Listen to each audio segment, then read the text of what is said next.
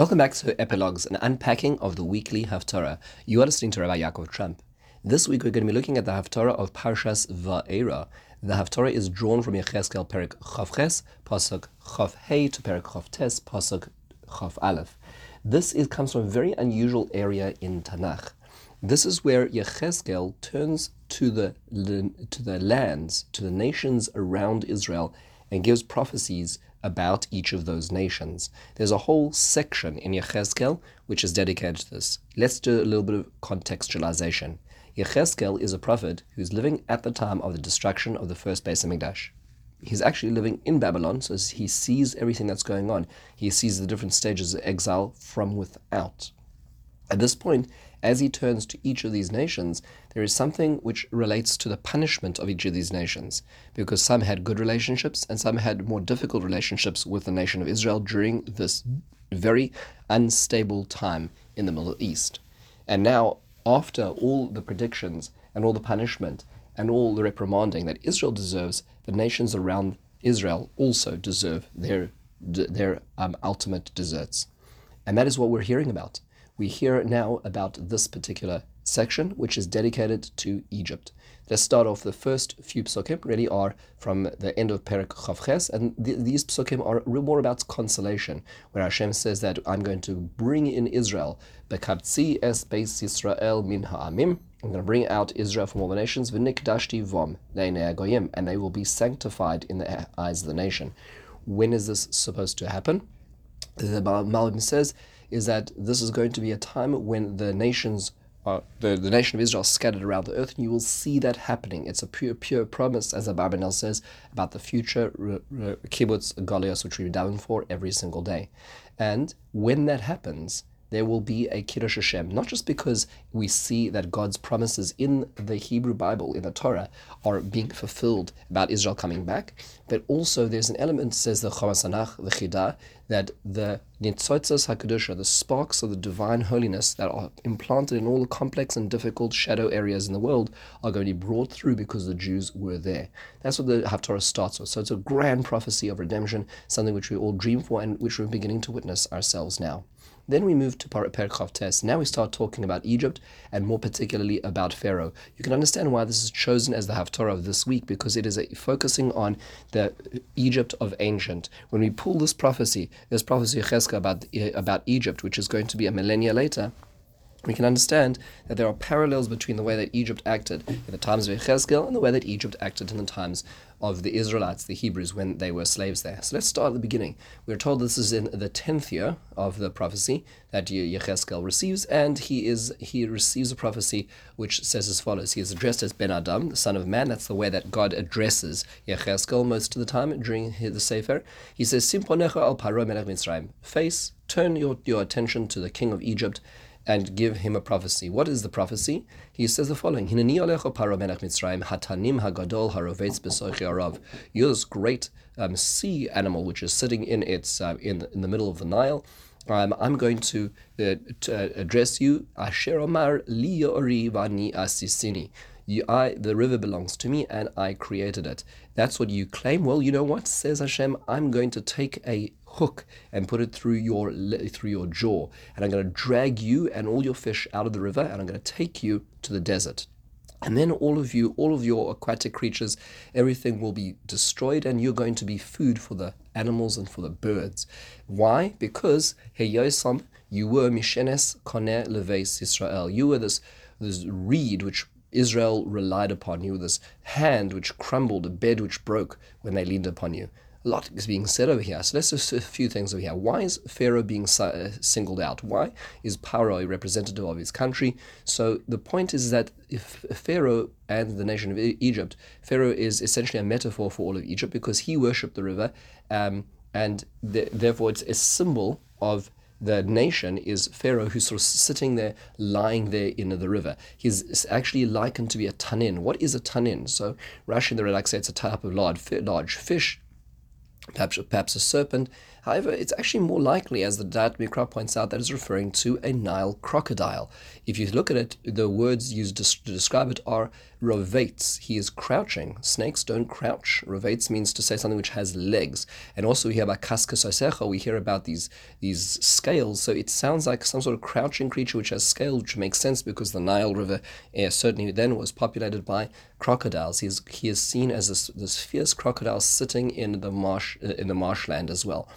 Um, why is this? What, what, what does this really mean? What is what is the claim that he's making that, that this is the river that I made? What it means to say is that the Egypt's main source of commerce um, even today, most of Egypt's Egyptian population is around the Nile River.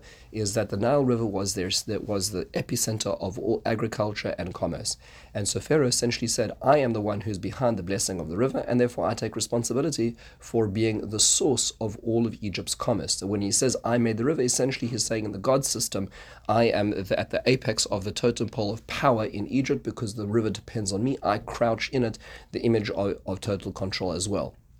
Um, and what does that look like in practical terms? Well, since Egypt does not depend on rain, unlike Israel, Israel which depends on rain and looking up to God, it thinks of itself as independent, therefore not need in need of God in any respect. So Hashem says, "Well, I'm going to correct that as well." We move a little further, just into the, in this uh, example over here. We, they are called a mishenes a staff of reed. What does that mean? A staff is usually something hard.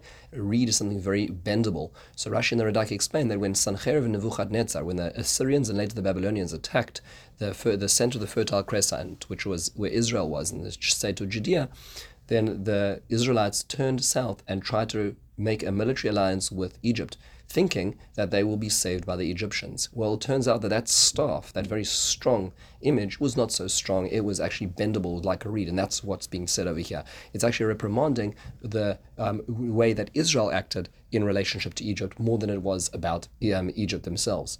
And that's why the example of, of this bed that breaks as they lean on it is because they that Israel really depended on Egypt. They paid crippling taxes for military protection as the buffer zone for Egypt, but ultimately Egypt did not come through for them. Egypt was not able to withstand the onslaught of the first the Assyrians and the Babylonians later on.